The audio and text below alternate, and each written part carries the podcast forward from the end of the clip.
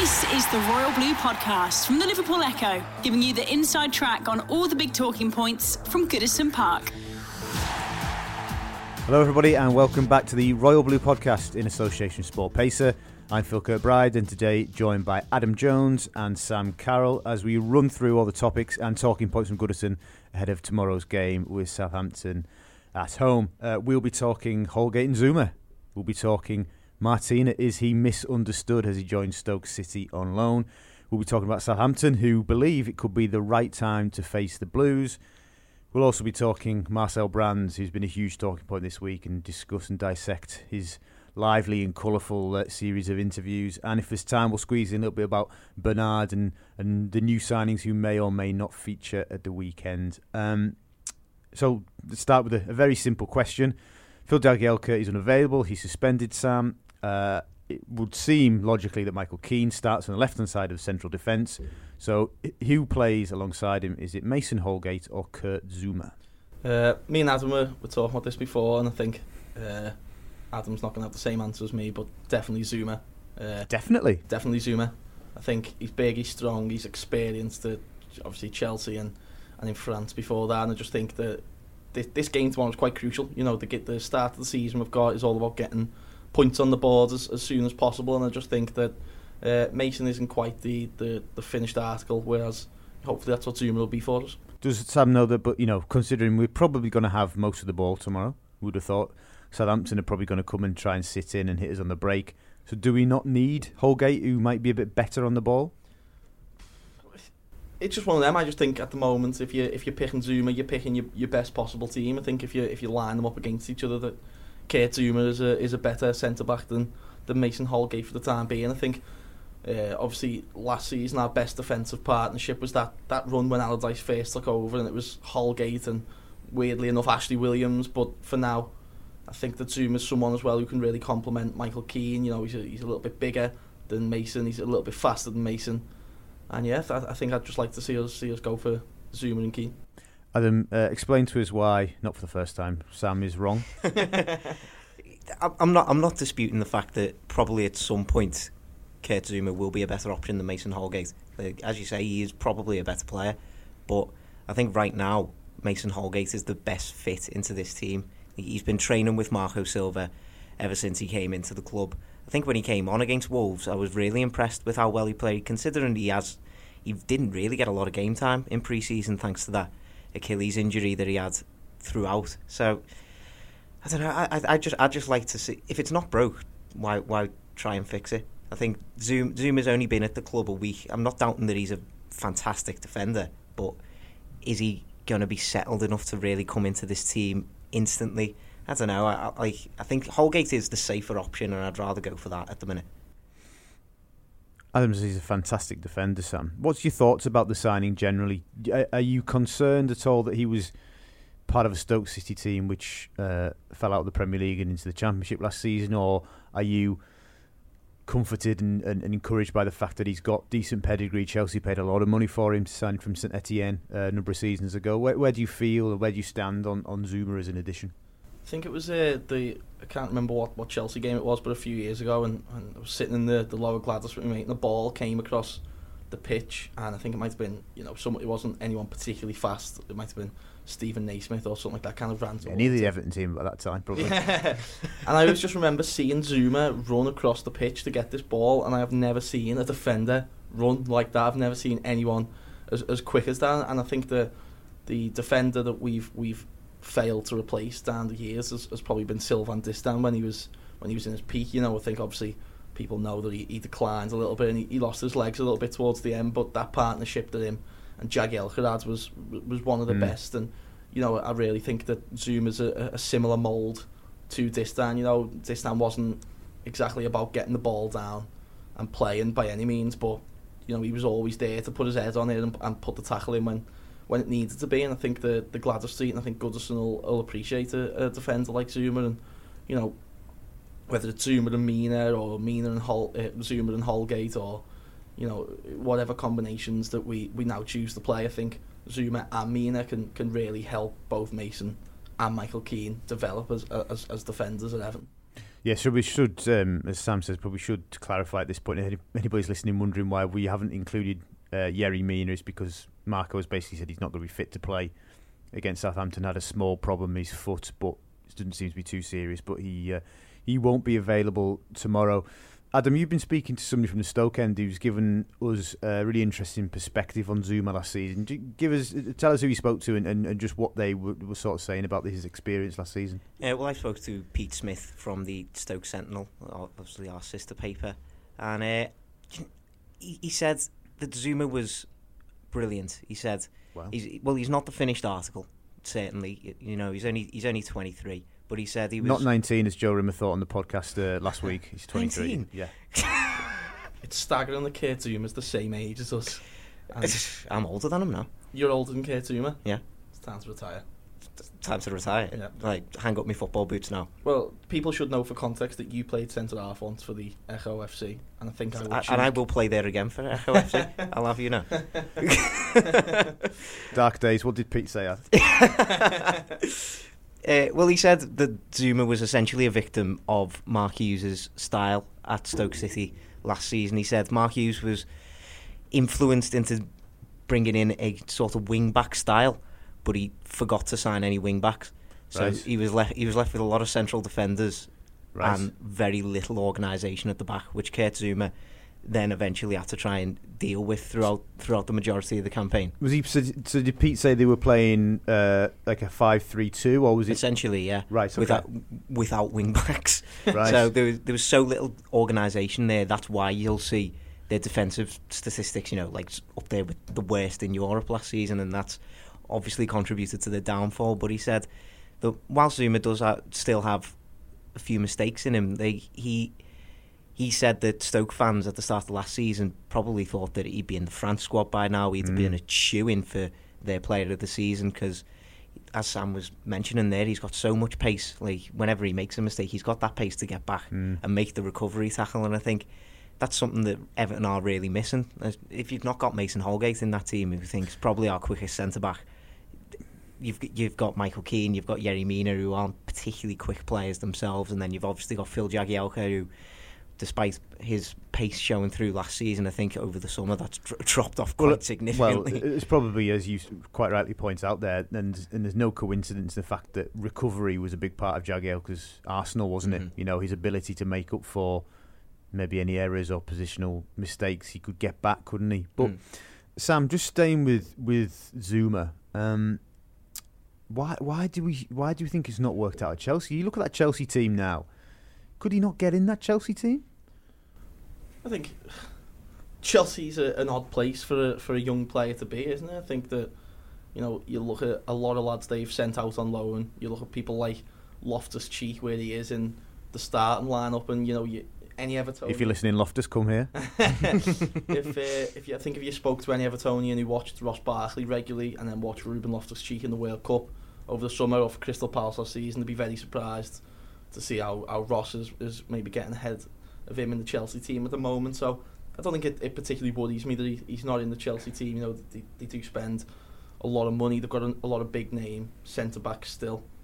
Um, but I think that you know, hopefully it's just everything that the the Mangala loan wasn't. You know, a, a player who you know you knew was a little bit of a risk, but I think Mangala already came with that weight of he really did have a point to prove. He'd really struggled. He hadn't done that well for Man City with, with that massive price tag.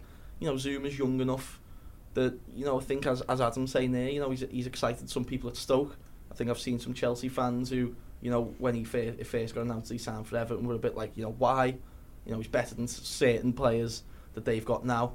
You know, so so at, at the end of the day, I think it could be a, a perfect kind of marriage between Everton and Zouma, and you know, hopefully that he does play well enough that we're talking at the end of the season about about wanting to keep him and about wanting to, to build a defence well, around people like him and Yerry because they're that age now that you want to be want to be signing players. I think another thing that interested me about speaking to Pete a bit earlier was that when I asked him about whether Zouma has what it takes to be a top quality Premier League player, he said he has absolutely no doubt, and he said it's looking at his performances last season, it's no wonder that Chelsea recently gave him a six year contract I think that was just before he made the loan move mm. to Stoke. So I think there's obviously a lot of belief in the Chelsea ranks that he can progress. It's just he needs to get that experience away from like we know that Chelsea are the, this kind of club that accrue as much young talent as possible and then just keep loaning them out. I think Zouma's just probably at the back end of that at the minute.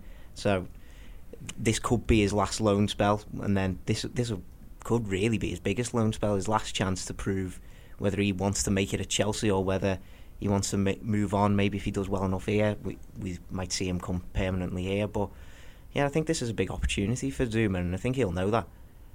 Absolutely interesting. Thanks, chaps. That was uh, that was interesting perspective on uh, Kurt Zouma, who joined on deadline day. Well, deadline day plus one, wasn't it? In the end, uh, a defender who has gone in the other direction today is Cuco Martina. Uh, he has joined Stoke City on a season-long loan. Um, no, no great secret was it that Cuco was was on his way out. He was part of the uh, the four-man squad separate to the first team, um, who'd sort of been uh, sidelined by the manager, if you like. Um, Sam, we spoke about this before we started recording. Look, Cuco is, you know, has come in for degrees of criticism, maybe a little bit of ridicule at times. Uh, do you, do you see a misunderstood footballer, or or is it, you know, as as what you see is what you get with Martina? I think it's a, a little bit somewhere in between. I think it's that, you know, every football team has has the players who, as you said, it's, it's kind of you know, and especially now you've got the vacuum of social media and it's a little bit of an echo chamber. I think at a time when we weren't doing so well, he, he kind of summarised the, the failings of the last transfer window and, and kind of he, he, he looked out of place a lot of the time, didn't he? But you know, it, it, there was never any reason to to kind of hate Martina or to particularly dislike Martina because I think you know he went out there, he knew that he couldn't pick the ball up like Baines and fizz passes into the centre forward's feet. He knew he couldn't beat a man. He knew he weren't gonna put a put a whipped left foot cross into the box on on too many occasions. But he went out there, and he, you know you could quite clearly see that he was playing to the manager's instructions. You know, and and, and that's what Allardyce asked him to do. Those things to, to sit in, to get tight to the centre halves, to cover them, and to not let your man beat you. And you know if you look if you look back over all those games he played in,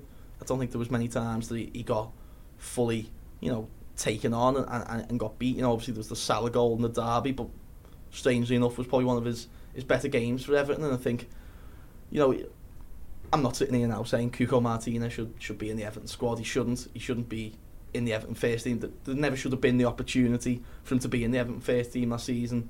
And to be fair to Koeman, I don't think that's what he was ever signed for. You know, I think it was obviously the the short-sightedness of, of, of thinking Baines was just going to carry on forever without picking up an, an injury, and, and we got left in that situation. But you know, it, it, it's the right move for both parties. I think a solid player for the championship, uh, you know, and, and he was solid enough for us last season. But again, it's just it's a testament that you can sit there and you can say what great work we've done in getting in three lads from Barcelona, Richarlison, and Kurt Zouma in, in the transfer window. But when you look at the players that we've got out, you know, and, and Martina won't be the last. It doesn't look like.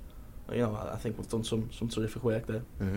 Adam, what's your thoughts on, on Cuco Martina's one and probably only season at Everton? Um, Sam mentioned there his one on one defending abilities being pretty decent, but mm-hmm. perhaps lacking with the ball at his feet. Um, how, how would you think it's a fair reflection of, of Cuco Martina's time?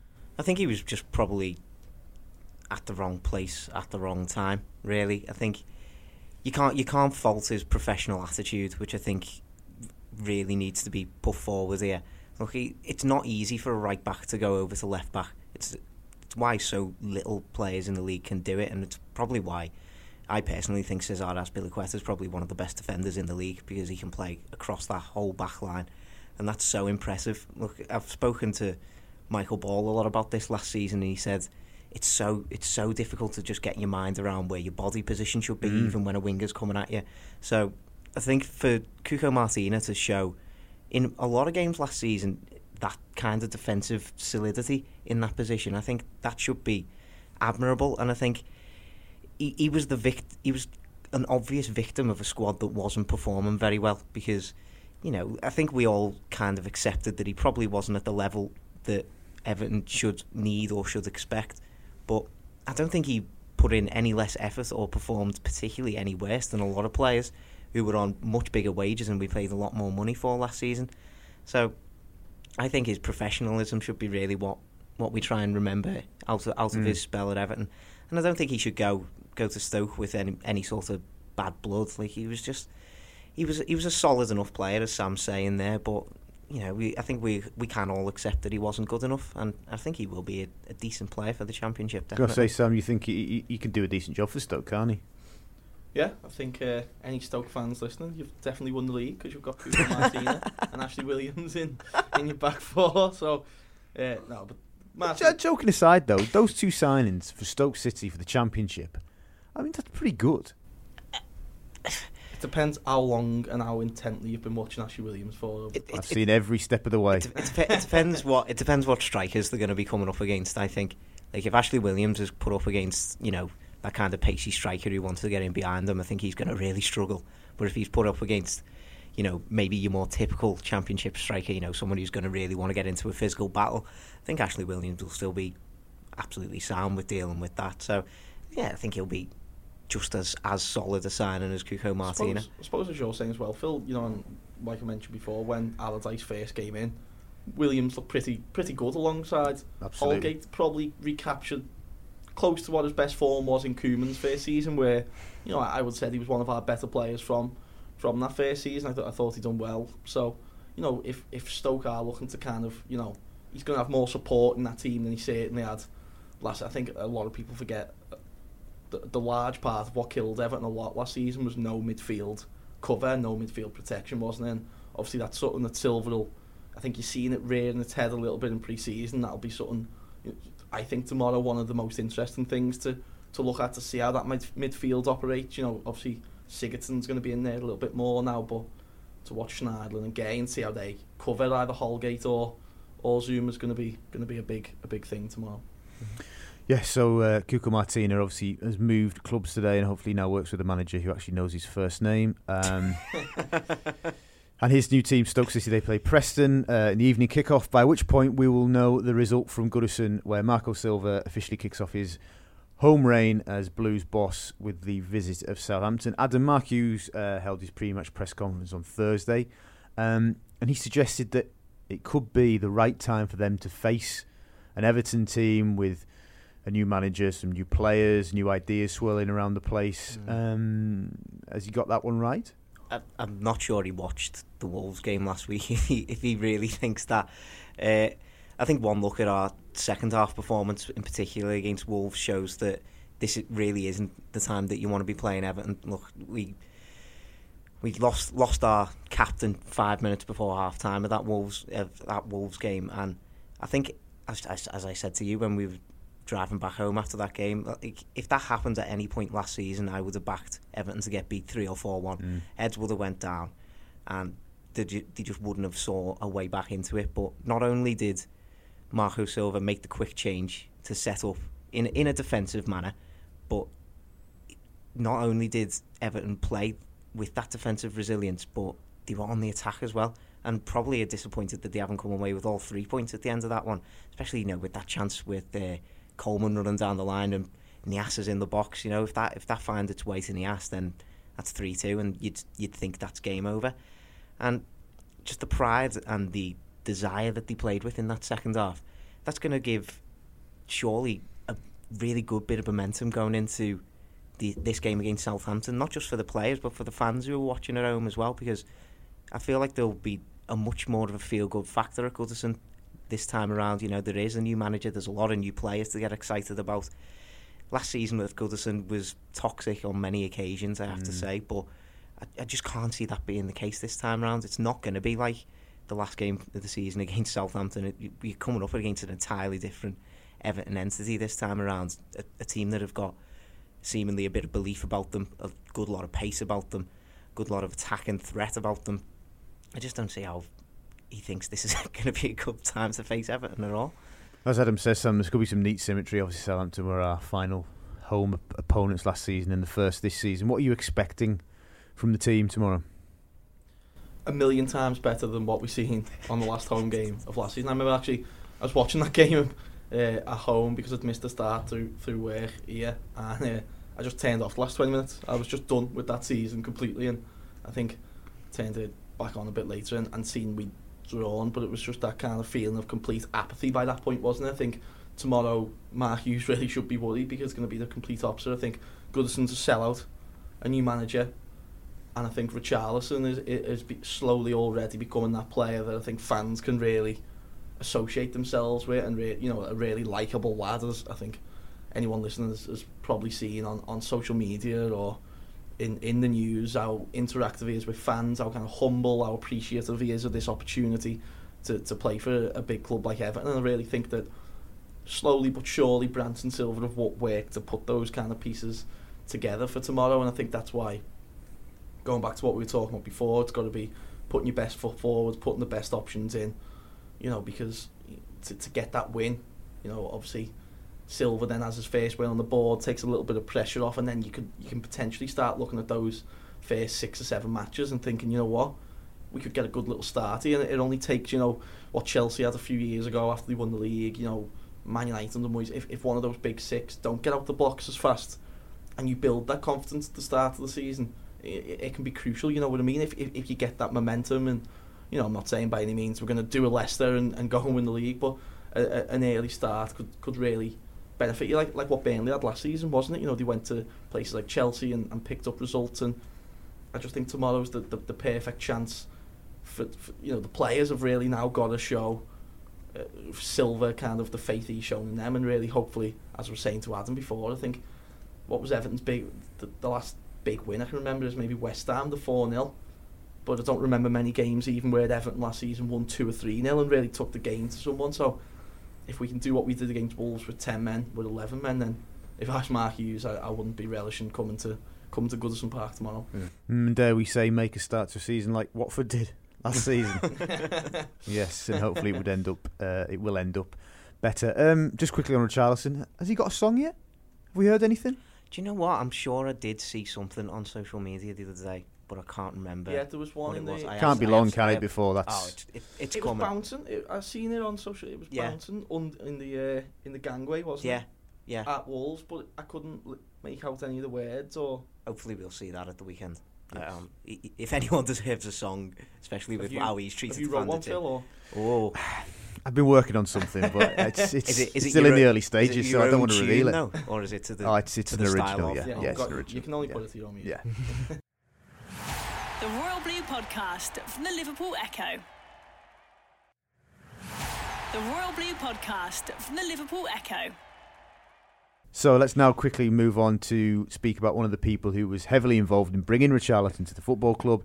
Uh, he'd wanted him when he was a sporting director at PSV and regretted the decision not to press ahead with the plans. And then Watford obviously swooped in and got him. It's of course Marcel Brands. Uh, as I'm sure you're fully aware, he's uh, been doing some media work this week. Uh, we sat down with him, gave a really entertaining uh, interview as he did to other other publications and, and, and has been on radio as well.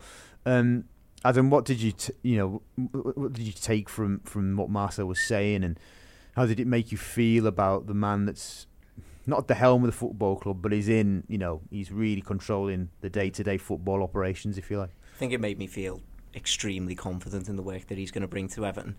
I don't want to talk about the previous regime a little too much because I think we've gone over that multiple times. But you know, like I, th- I think the the quote that resonated with me most was when he was talking about his uh, negotiations with Barcelona for Yerry Mina, and he revealed that he never changed his price even when rumours of Man United's interest came in. You know, Barcelona wanted that five million more, and in the grand scheme of things, five million's probably not a lot to Everton these days with Farhad Moshiri's investments, but it was his confidence in his own ability and his just stubbornness essentially that which really impressed me. You know, you've got one of the the biggest clubs in Europe in the world just demanding just a little bit extra and he st- he just stood up and said no. I'm I'm not, not going to give you any extra. This is the amount that I want to pay and I, I, I am prepared to walk away and look at other targets if you're not gonna if you're not gonna bow to my needs and I think that gives me so much confidence, especially when you're looking at the failures of last summer. You know, I think we probably were caught out by that a little bit, like earlier in the transfer window, paying probably a bit of a premium on some players. You know, perhaps Keane, probably definitely Davy Klaassen, and you know, getting paying that premium to get them in early just because they were our number one target and we needed to get them in, and you know that hasn't worked out. And I like to see Marcel Brands coming in and just being assertive, even even with some of Europe's biggest clubs, even if it's his number one target. Just say, well, now this if if it's not going to be the price that I want, then I'm not going to pursue this deal. And I think that's really confident for the future of Everton going forward. Sam, do you feel that renewed sense of confidence that with Marcel at the helm?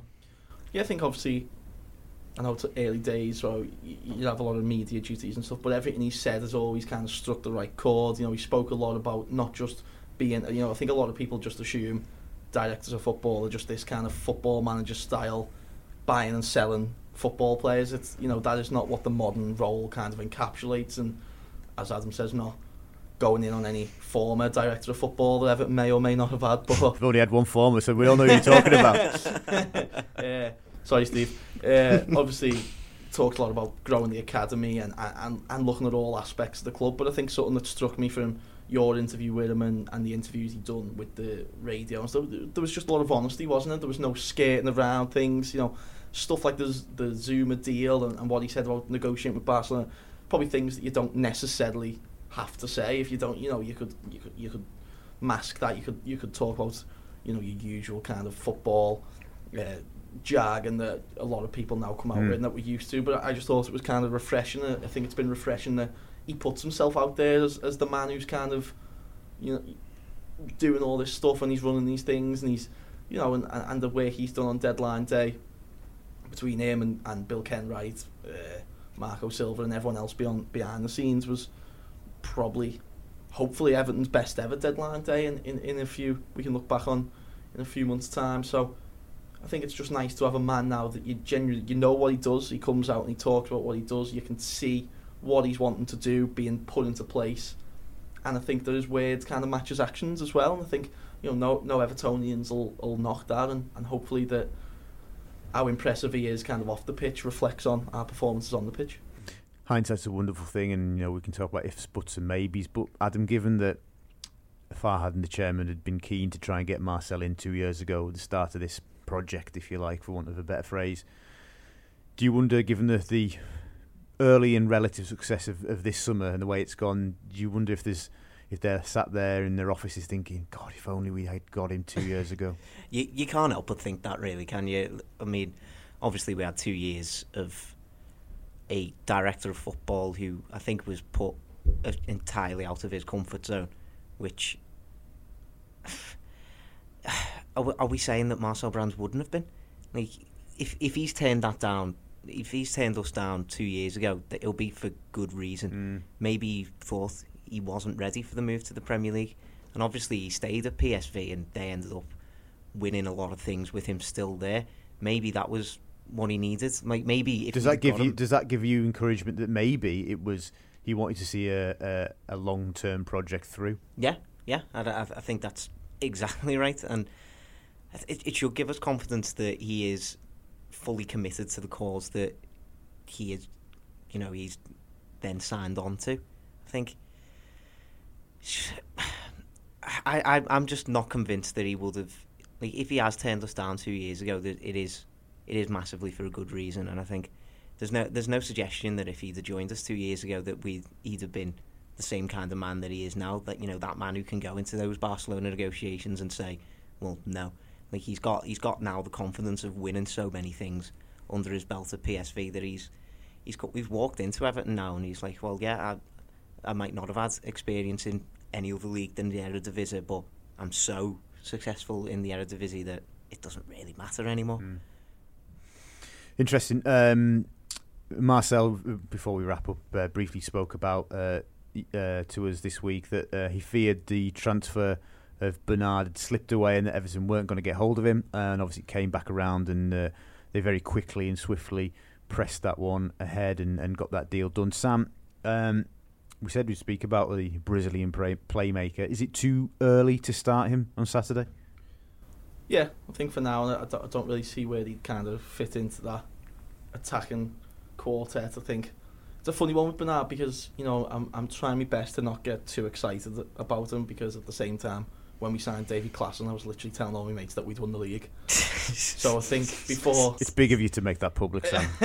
was he not your favourite player? Well, I'll have to throw out me Klaassen kits from last season, but apart from that, but I think that I think that's the only difficult thing with Bernard, isn't it? Kind of looking now with the way Richarlison started. You've got Walcott. Obviously, you've got the the Lookman situation, but obviously you, you hope and I'd expect that Lookman will still be an Everton player in September. You've got Sigurdsson who also plays in in the ten, so it'll be interesting to see how how Marco wants to wants to use Bernard Bernard. But I think there is that genuine excitement of you know when I've seen him play, he's quick, he's fleet footed, he's basically a player that we haven't ever had. Do you know what I mean? So I think it's going to be it's going to be really exciting, and if if he can land on his feet and he can he can get used to obviously the the rigors of the Premier League, which unfortunately people like Klaassen couldn't.